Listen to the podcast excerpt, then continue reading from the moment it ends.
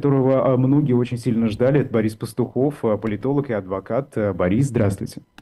Доброе утро. Доброе утро, здравствуйте. Доброе утро. Ну что, мы сегодня, мы сегодня почти все три часа э, подводим итоги года, и, и с вами, собственно, это и планируем сделать, да, но давайте, наверное, пока такое актуальное обсудим. Вы знаете, вот эта вечеринка, на которую я сначала как-то даже не хотел смотреть, читать, изучать, брать тем более в новости, потому что я в тот день писал новости, э, что-то такое мне показалось проходным, а теперь оно чуть ли не в топе, даже в международных изданиях об этом написали. Что это за феномен такой?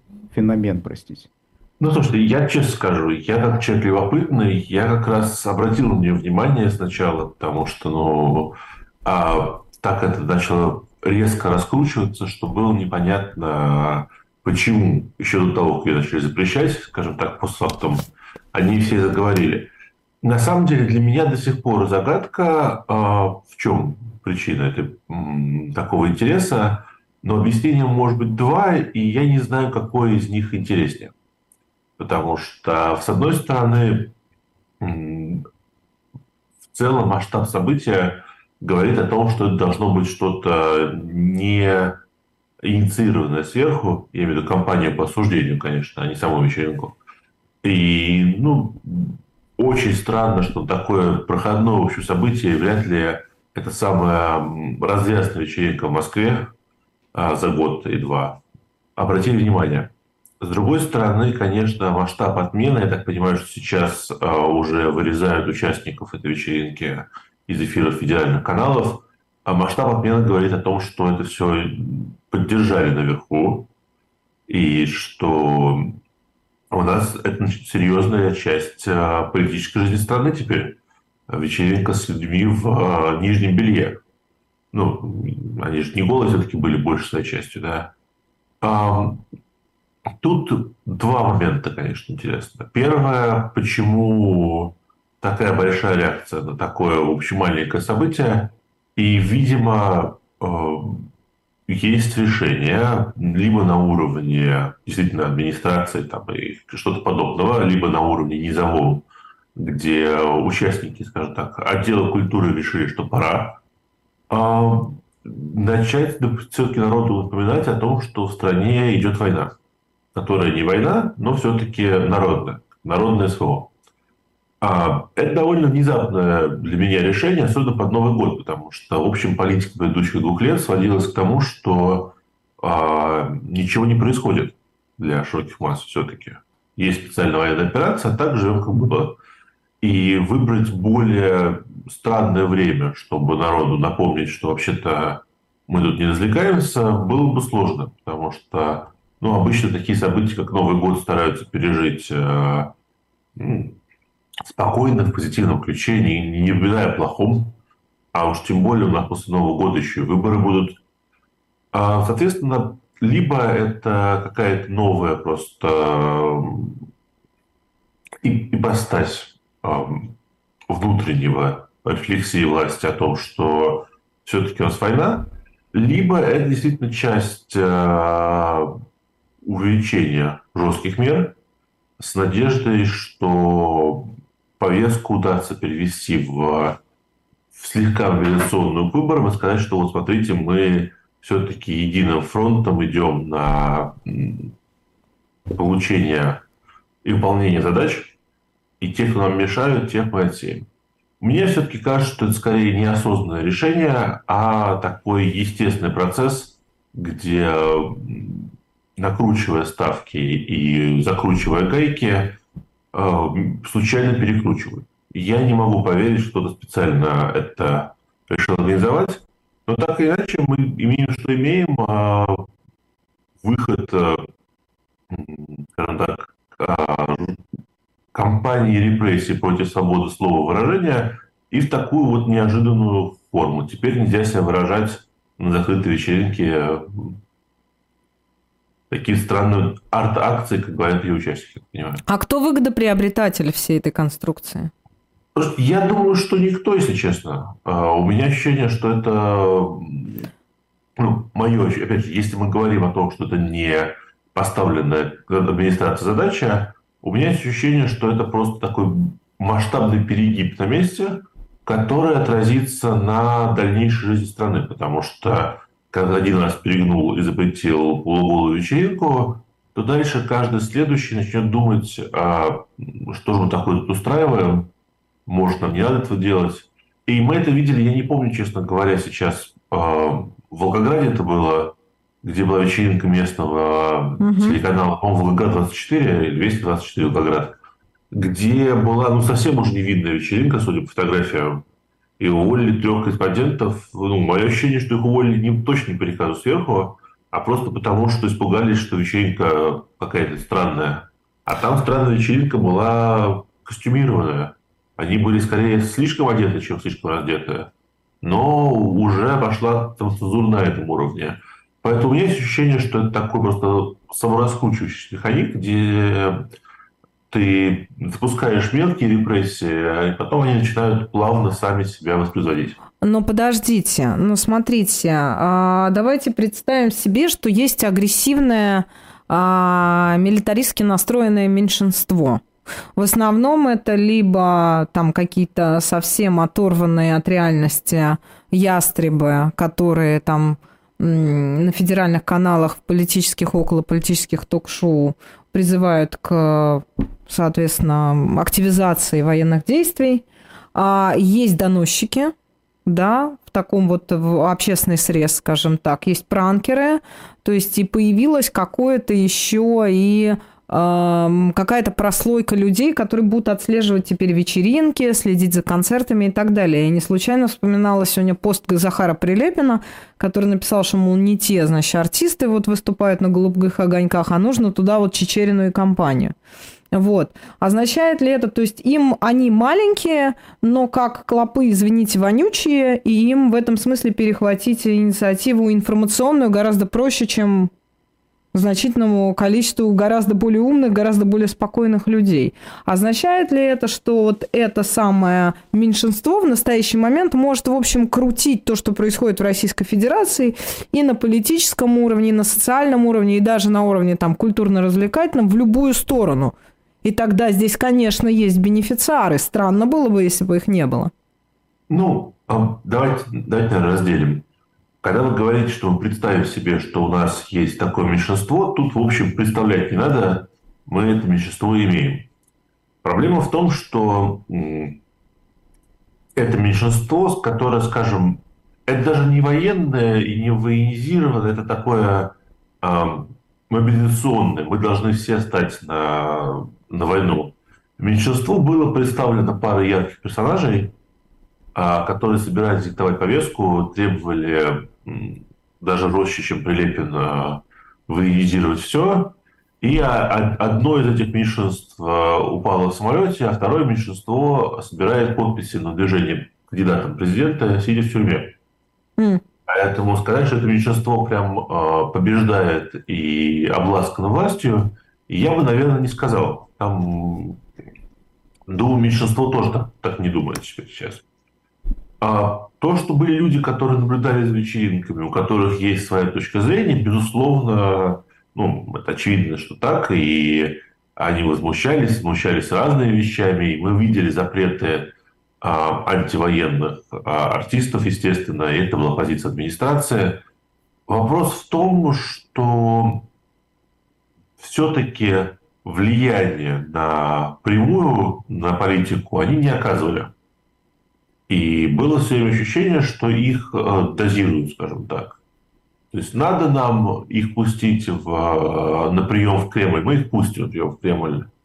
Но перегибы на местах э, старались как-то сдерживать. Являются ли они бенефициарами этого? Ну, я думаю, зависит от э, того, как мы определяем бенефициара. То есть то, что эти люди порадовались, э, сказали, да, мы это сделали, э, я думаю, безусловно, правы. То, что они стали бенефициарами в плане того, что их пустят на телевизор, а, я не уверен. Потому что я думаю, что позиция, что если бы их хотели пустить на телевизор, их бы пустили телевизор раньше. А, тут позиция же всегда была в том, чтобы не накручивать, не перебирать, чтобы народ все-таки жил нормальной жизнью. А, и тут встает, опять же, повторюсь, тот же самый вопрос. Это осознанное решение власти, что мы переходим на военный режим, или это такой эксцесс исполнителя, где репрессии против антивоенных артистов резко перешли в естественные репрессии против непровоенных артистов, скажем так, активно. Ну, просто потому, что кто-то сначала сказал что-то про них нехорошее, а потом другие подумали, что а вдруг это теперь а, повестка такая у нас, и все стали исполнять. Я все-таки не думаю, что это заказанный тренд, заказанная такая акция, просто потому что ну, более странного времени для нее было сложно подобрать. Ну, в Новый год а, устроить а, публичные кары довольно популярных людей все-таки. Причем сразу из разных прослоек, потому что ну, а, аудитория условно Евлеева и условно Киркорова вряд ли полностью пересекается. То есть это еще такой широкий э, спектр. Мы еще даже посмотреть, что Глазков сделает.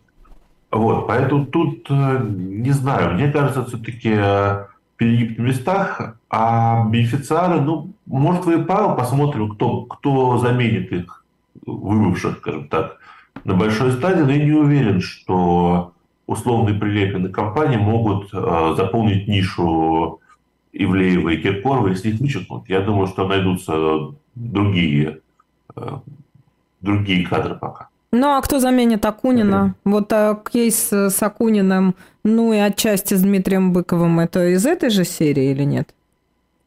Ну, с Акуиным Быковым, я так понимаю, что все-таки это продолжение логики углубления репрессий, а не расширения. То есть пока mm. я это, на самом деле, где-то уже э, говорил даже, пока мы видим, что есть довольно узкая группа врагов народа, которые копают все глубже и глубже. То есть э, мы сначала одних делаем агентами, потом других экстремистами, потом запрещаем, но в целом это один пул людей, они очевидно антивоенно настроены, они очевидно антипутински настроены, и вот их там за, закапывают все глубже и глубже. А, ну, мы это видим то же самое там по 40, которые увеличиваются для тех пенсионеров, которые сидят в России, и условия, которые ухудшаются без особой нужды. Ну и то же самое делают для тех, кто оказался снаружи. Тут-то понятно, мы... Но раньше казалось, что мы бескомпромиссны к врагам и, в общем, не трогаем нейтральных, потому что они нам не мешают. А, поэтому для меня это совершенно разная история. История о том, как а, власть пытается заказать в асфальт а, уже определенную, уже, а, скажем так,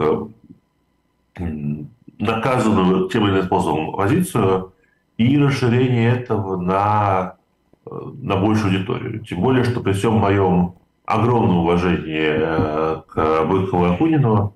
Я не думаю, что репрессии против них так, э, имеют такие шансы быть широко известным массам, как репрессии против Слонова, Киркорова и Ивлеевой.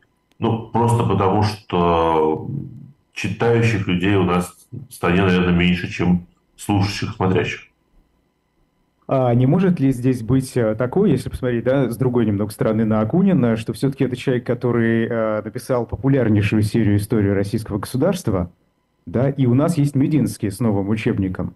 Собственно, вот как э, может быть существование в сегодняшней России э, двух этих авторов с разными, так скажем, подходами да, к изучению российской истории? Ну, я, честно говоря, не, не рассматривал господина Мединского как э, ответственного за террор в стране, хотя этот подход интересен. Но если он может отвечать и за культуру, и за переговоры с Украиной, то почему бы ему заодно и за политический террор не отвечать? В принципе, похоже, человек. А, но все-таки э, тут надо тогда уже сразу же все книжки жечь. Все-таки там Карамзин есть и прочее тоже. Кто бы истории писал.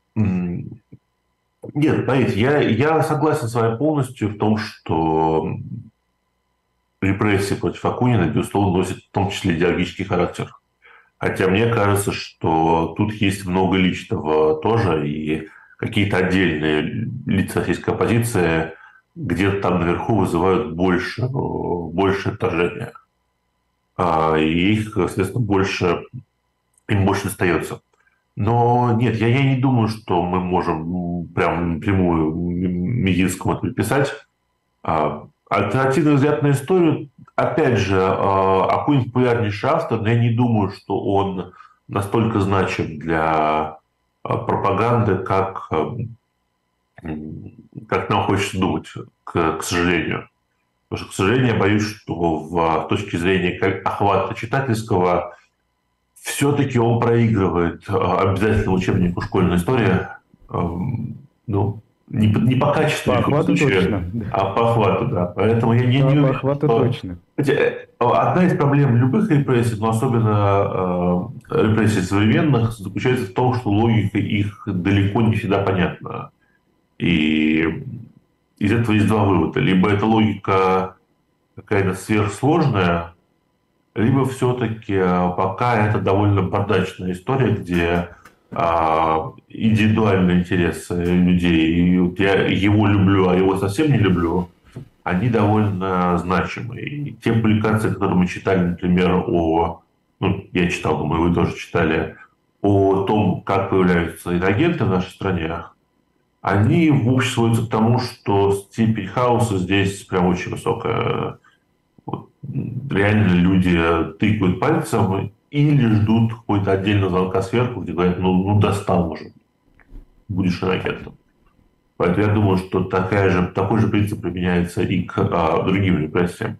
Опять же, повторюсь, а, одно из ключевых последствий и этого, и вот вечеринки, и всего остального будет самоцензура. И, конечно, в этом плане для власти, с одной стороны, сейчас это все выглядит очень приятно, Потому что когда ты запускаешь проект, а, процесс самоцензуры и процесс такого канцелинг по-русски, а, то, естественно, ты потираешь ручки, говоря, что вот ты трех человек э, упек куда-нибудь, остальные сами отвалились. Вот ты ничего не делал, а их общество торгает. Ты еще можешь себя убеждать, что это не потому, что все за работу свою боятся редактора и директора, а потому что общество проникло своими идеями и искренне борется с, со всем антивоенным и антивластным. Проблема в том, что любая набирающая э, темп э, э, самоцензуры и саморепрессия кончаются плохо, потому что этот ком остановить всегда очень сложно. Там, в, этой, в этой игре кто кого перезапретит, сложно все время оставаться на запрещающей стороне. Mm-hmm. Э, хорошо, Борис, ну э, вы знаете, что еще э, интересно, вот тут тоже, конечно, логика не прослед... или она все-таки есть. С одной стороны, российские власти пытаются убедить народ, да, что все в порядке, все идет по плану, все нормально. Это, это, все, это до сих пор специальная военная операция. Да, это не война, военное положение на территории страны не введено только в этих так называемых новых регионах. С другой же стороны, мы видим вот подобного рода преследования да, известных артистов, мы видим и другие факторы, говорящие о том, что все-таки война пришла Э, каждый город, в каждый населенный пункт этой мобилизации и так далее. Как это может э, совмещаться? Ну, хотя, вы знаете, здесь в голову сразу приходит исторический пример. Я ни в коем случае ничего прямо не сравниваю, да, а просто похоже немного. Это нацистская Германия, когда, с одной стороны, тоже пытались сохранить некое спокойствие в германском обществе, а с другой стороны, там открывали разного рода трудовые концентрационные лагеря, да, там типа Брейтенау, э, куда отправляли нерадивых э, немецких, в том числе, детей и так далее. То есть как это совмещается и есть ли в этом вообще какая-то логика? Я, я вообще расширил вам скажу. Я использовал один раз пример. Я это называю идеологической матрешкой. Потому что, на самом деле, тут не два слоя, тут больше слоев. У нас, а, с одной стороны, в глубинная идея пропаганды в России то, что у нас идет народная война. Мы воюем за а, русских, а, за интересы России. Мы боремся с Западом, мы боремся с ЛГБТ, мы боремся... С кем мы только не боремся. Со всеми боремся. Это самый глубинный посыл, что мы в кольце врагов, мы воюем. Сверху, второй слой, вы правильно сказали, это такая история о том, что нет, ну на самом деле все идет по плану, специальная военная операция, все хорошо, где-то там воюют контрактники, ну, немножко мобилизованных, но они вообще герои. И все идет по плану. Дальше есть еще третий слой. Это в внешний посыл. Внешний посыл, когда мы требуем от НАТО вернуться на границы 1997 года, а, убираться в свояси, мы а, новый ПУП или полюс, или как вы хотите называть, а, многополярного мира. У нас широкий альянс с Китаем и всеми остальными. Мы противостоим Америке, и это мы новый глобальный игрок. Третий слой. Четвертый слой сверху – это то, что вообще-то ну, мы делаем то же самое, что делали США. Это региональный конфликт. Э, чего в него лезете? У нас же внешней политики такой же, такая же двойственность. Как бы мы, с одной стороны, вещаем, что мы новая мировая коалиция, а с другой стороны, мы вещаем, что нет, нет, ребят, это Запад нарушает все правила. Мы с Западом не воюем. Мы проводим маленькую операцию, мы э, разбираемся с соседями по какому-то локальному поводу. Они нас напасть собирались, комаров посылали. Это же вон было про комаров, если не ошибаюсь, не внутренней повестки. А, и это такая же двойственность. Такая двойственность. И почему эти страны, западные страны, наши активы морозят и санкции накладывают, нам вообще непонятно. У нас тут э, локальный конфликт, который их не касается. Поэтому тут они на двух стульях пытаются сидеть э, не только внутри, но и снаружи, делая такие четыре слоя матрешки. А, зачем это нужно? Это понятно. Это все-таки, я думаю, что это все-таки попытка и надежда, что войну таки удастся закончить рано или поздно, хотя, видимо, э, постепенно все приходят к сознанию, что поздно, а не рано. И удастся тогда оставить а, составляющую мы в кольце врагов, отрезав составляющую мы физически воюем. Потому что, конечно, самое выгодное для правительства это когда у тебя экономика гражданская и доход населения гражданские, и мобилизации нет, мобилизации на фронт, а мобилизация общества есть, и идеологически все знают, что у нас война, и мы строим, идем э, с партией и правительством. Поэтому сохранение такого дуализма, оно неизбежно. Другой вопрос, что, в общем, все участники конфликта, прямые и непрямые, все же пытаются такие вещи э, провернуть в той или иной степени. А в Украине при всем при том э, нет э, тотальной мобилизации экономики. И это одна из вещей, за которые ругают там по большому а, кругу и ее западные партнеры местами, и условные Арестович местами, точнее, Арестович по кругу, потому что все то же самое, ну, чуть с меньшей степенью, а, конечно, раздвоения личности, но тем не менее, воюющая страна, а, все для фронта, все для победы, но пытаемся при этом сохранить а, обычную экономику, нормальные а, внутриполитические отношения. И делаем вид, что, в общем, все-таки а, страна живет поддержка фронта, но в меру нормальности. Я сейчас не говорю, хорошо или плохо, не мне судите, я эксперт по экономике, но такая ситуация есть. Более того, не пришедшая на фронт страна конфликта в виде стран НАТО и США а тоже ведь э, так или иначе живет этим же дуализмом. США не говорят, что они воюют с Россией, но говорят, что их э, партнер Украина воюет, что Россия бросила вызов Западу, э, начала войну с Западом, а что нам нужно с этим что-то делать, что это одна из глобальных угроз западной стабильности, но при этом, как мы видим, пакеты помощи Украине привязаны к мексиканской границе, а внутренняя повестка важнее внешней, и никакой мобилизации западной экономики под э, помощь Украине, производство снарядов и так далее, а, мы не видим. Да мы даже не видим и толком а, существенного санкционного давления. То есть формальные санкции приняты, понятно, что если бы э, стоял вопрос жизни, смерти и полной мобилизации всех ресурсов, то, наверное, бы решением по пресечению поставок разных компонентов в Россию через третьи страны принимались бы быстрее или хотя бы вообще принимались. Ну, там хотя бы, Борис, они заявляют, они же прямо говорят, да, что мы хотим победы Украины и так далее. И прямо заявляют, что они не могут там э, условно поставить ракеты Таурус, если говоря о Германии, потому что ну, не хотят прямого столкновения с Россией, это очевидно. То есть там хотя бы не лукавят... Ну, нет, нет, я, я там не соглашусь. Да. Во-первых, о том, что они хотят победы Украины, они заявляют попеременно с э, тем, что они не хотят поражения Украины. А, тем более, особенно если мы сравним э, заявления а, главных оппозиционных сил разных стран, а все-таки на Западе надо смотреть заявления тех других, и оппозиции, и правительства.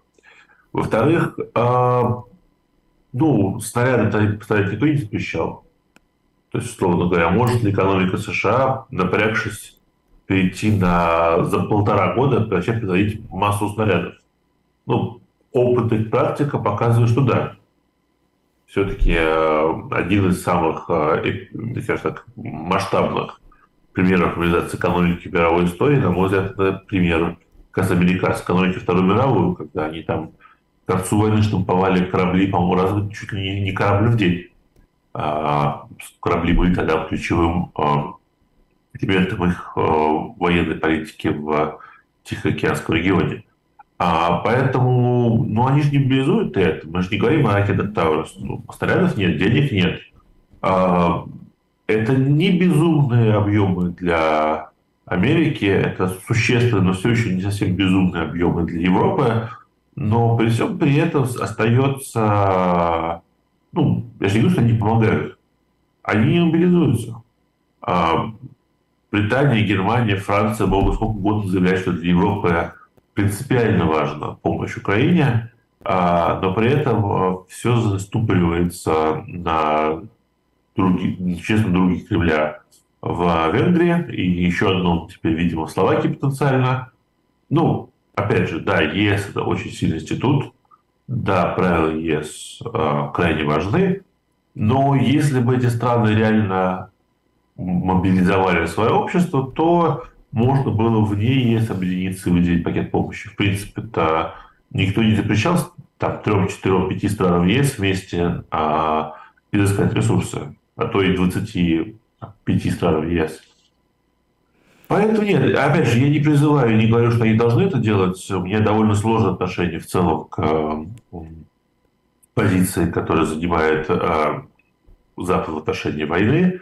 Но Просто надо понимать, что и тут тоже люди, с одной стороны, говорят о том, что у нас ключевая война за выживание Европы европейских ценностей. Ну, это больше, конечно, в Украине говорят, но за европейские ценности говорят и, и, и сами европейцы. А, а с другой стороны, никакого желания ломать себя через колено и населению говорить, ребята, у нас тут военное время, его тоже нет. И как только начинают существенно расти цены, а, выясняется, что, в общем, это, эта часть а, важнее, а, и что никто не может до конца объяснить населению, что, что цены растут, допустим, из-за войны, и мы должны терпеть. Все-таки в первую очередь начинают бороться с ростом цен.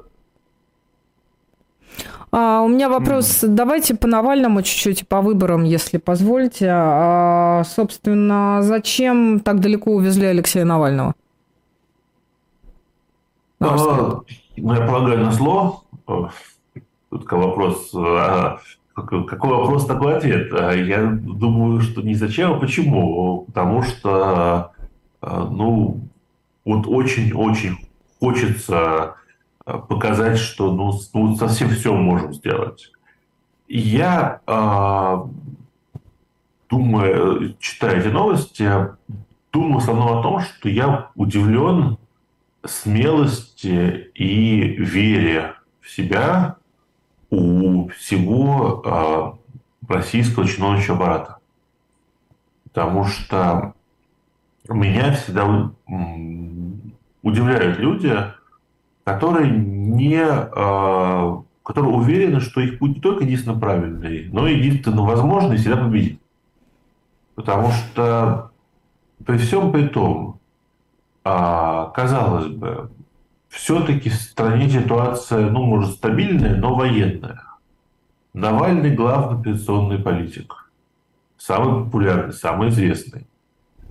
И казалось бы, что все участники цепочки по э, издевательству над Навальным должны где-то в уголке э, своего ума думать, что ну, а если вдруг что-то не так пойдет, и что-то изменится, и, к нам придут с вопросом, а что же вы далее делали с Навальным, надо бы иметь какое-то объяснение, что мы ну, приказ выполняли, но особо специально не, ничего не делали. И вообще к ним всегда хорошо относились. А, а пока мы видим, что, в общем, вся система абсолютно уверена в том, что а, ничего никогда не будет, и продолжает а, Алексей гнобить а, всеми доступными способами. Я сомневаюсь, что все, что мы видели э, с Навальным, это инициатива Кремля.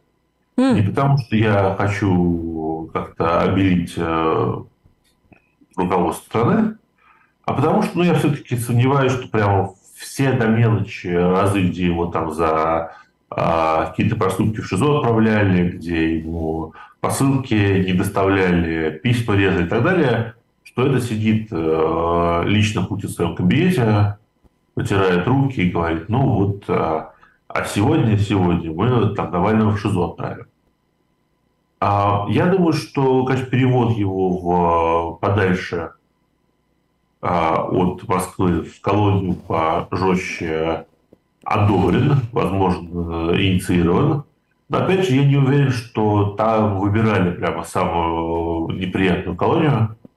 А, ну, это столица, в общем, успелась, понимаю, Ходорковский сидел, прямо скажем, не в а, приятном по климате регионе. В той же колонии сидел Лебедев, если я правильно а, все прочел. То есть это такое стандартная практика ухудшения условий жизни. А зачем? Я думаю, просто на зло. Потому что если бы цель была его угробить до смерти, ну, я думаю, что это бы можно было достичь а, быстрее, учитывая, что полностью находится в а, руках а, российской власти. А, кстати, я исключаю, что они доиграются, потому что, конечно, состояние здоровья его вызывает много опасений. Но пока больше похоже на издевательство и на такое показушное, ну вот мы все можем вообще, с одной стороны. А во-вторых, это на самом деле довольно безопасный способ э, заполнять информационную повестку, потому что, а, ну, все обсуждают, где Навальный, все обсуждают, куда его отправили, это плохо. А с точки зрения Кремля, внутри страны они считают, что не купировали эту угрозу, что никому в широких слоях населения сейчас это не интересно, что отчасти правда. Это не то, что никому не интересно, но вне оппозиции все-таки вряд ли фамилия Навального и его ситуация то, что занимает умы широких масс.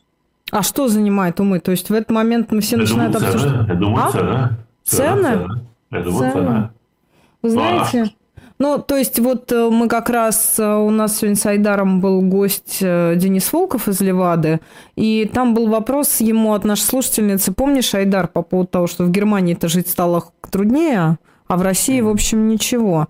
А, такое ощущение, будто бы на российское общество в широком смысле экономика вообще влияет в какую-то 25-ю очередь. Разве нет? Ну а что ну, цены? Ну цены, ну поохали, ну, ну повздыхали, ну постояли в очереди Маш. за яйцами. На, в вопросе Левады-центра первое место по проблемам да, этого года уходящего а, был, были как раз тарифы ЖКХ, там, стоимость э, товаров всяких, продуктов и так далее. То есть даже Ну это знаешь, это сколько лет живешь, Айдар, столько лет эти, эти все ответы на поставленные вопросы не меняются. Любое, куда ни ткни, вот любой год возьми, там всегда будут тарифы ЖКХ. То есть это ни на что не влияет. Ну, потому что это, это волнует людей каждый год, mm. потому что ситуация ухудшается. Да, ну, ну Очевидно. Нет. Ну да. Ну, нет. Слушайте, тут ну. есть, есть, есть же разница. Как бы, разница между поиском какой-то страшно сказать, революционной ситуации, типа цены взлетели так, что народ сейчас на улице выйдет с вилами, mm. и тем, что народ волнует. Ну, да. а народ волнует э, цены на ЖКХ, народ волнует э, цены на еду, И у этого есть самые разные проявления. А, просто не все они нам нравятся. Потому что количество людей, подписавших а, контракт с российской армией, чтобы пойти на войну, а, прямо показывает, что проблема цен и, и зарплат население волнует. Потому что потока добровольцев на бесплатно повоевать мы не увидели. Там было какое-то количество, но, прямо скажем, не зашкаливающее. А вот поток людей, готовых за деньги а, жизнью рискнуть, или поток родственников, готовых за деньги не очень громко ругаться по поводу своих мобилизованных э, мужей, сыновей и так далее, мы видим беспрерывный. И это ведь тоже последствия э, низких зарплат, высоких цен и так далее. Поэтому нет, я не соглашусь с вами, что я считаю, что цены и ЖКХ, и обычные народ волнуют. И волновать будут дальше. Что по большому счету, ну, очень мало можно э, найти примеров, когда какие-либо политические требования выдвигала сытая, широкие массы выдвигала сытая часть общества, довольная своей жизнью и довольная своими а, политическими правами. Чаще всего любые э, политические э, движения, они все-таки коренятся в экономике и экономических проблемах. А, ну, пока это мое мнение, пока я не видел массива примеров это опровергающих. Поэтому я думаю, что с точки зрения того, что мониторит Кремль и чего он опасается, он гораздо больше опасается новостей про яйца, чем новостей про Навального. А, а скажите, а какое впечатление на вас э, производит компания, которая, которая собирается вокруг Путина на выборах, к выборам в марте 2024 года? Ну, я даже затрудняюсь ответить на этот вопрос. А, знакомые местами лица ну, да, давайте, посмотрим, а, давайте посмотрим, что соберется по итогу, потому что есть, конечно, ощущение, что после всех пертурбаций лица будут знакомые не местами, а только знакомые, что, собственно, ожидалось. А в целом о, не совсем мне понятно количество внимания, которое уделяет э, государственные ресурсы, скажем так, я не, пока не про первый канал, но про все связанное с государством, а в движению потенциально новых кандидатов, которых либо никуда не пустят, либо даже если пустят, вряд ли они смогут а, а, на что-то повлиять. У меня все-таки ощущение, что это борьба за заявку и за узнаваемые события, скажем так, немножко. Потому что чем больше людей придет, Тут даже, мне кажется, не столько важно, провластно, не провластно, это может дорисовать немножко, ну, как-то будет более это все выглядеть солидно, значимо, и а, победа Путина будет выглядеть более... Ну так а что Дунцова-то тогда не пускать? Ну смотрите, вы говорите знакомые все лица. Харитонов, Слуцкий, кто там, ну, Дованков. А, Надеждин, да, Путин, ну как-то так посвежее, в общем, в некотором смысле. Харитонин? Нет? А, помнится, было мне лет сколько, 11, 12, когда он в президента ходил первый раз. Это год. Да, да, поэтому это, в общем, не так давно было. Mm-hmm. А, так что нет, ну, знакомое лицо, Слуцкий, Э, тоже, прямо скажем, не, не, не вчера появился на российской политической арене, и шанс на то, что вдруг откроет в себе э, вдохновение оратора и станет популярным политиком, э, слава богу, малы, потому что я даже не уверен, что если он это сделает, кому-то станет легче. А, нет, ну тут лица знакомые, Надеждин Посмотрим, пустят ли его в итоге. А, но а, ключевой будет, конечно, какой простор для компании дадут. И я подозреваю, что ответ никакого. Все-таки все разговоры о том, что как важно получить какого-то не, а, не сверхсистемного, я боюсь слова не системного, не сверхсистемного кандидата, и я эти разговоры, в принципе, готов разделить. А, кроме одного «но», это важно заключается в возможности вести агитацию в рамках разрешенных а, законом средств. Ну, то есть, все-таки дебаты какие-то, а, реклама. Я не исключаю, что мы просто выясним, что эту всю часть тоже негласно отрезали, и вместе с Ивлеевой и Киркоровым из эфира консольнут и даже зарегистрированных кандидатов возможность что-либо вещать. А, единственный оппозиционный кандидат... Да, что, что, им, что им помешает, да. Да, единственный оппозиционный кандидат, который, определенная партия, кандидат, который дадут время, я уверен, это «Справедливая Россия». Эта оппозиционная партия своего кандидата сможет рекламировать на всех а, каналах. Учитывая, что она поддерживает выдвижение Владимира Путина, да, да безусловно, безусловно, да. да. Им-то минутки найдут эфирно, эфирного времени. Спасибо большое. Борис Пастухов, политолог-адвокат, был с нами на связи. Это утренний разворот, и мы уже э, завершаем вот э, такие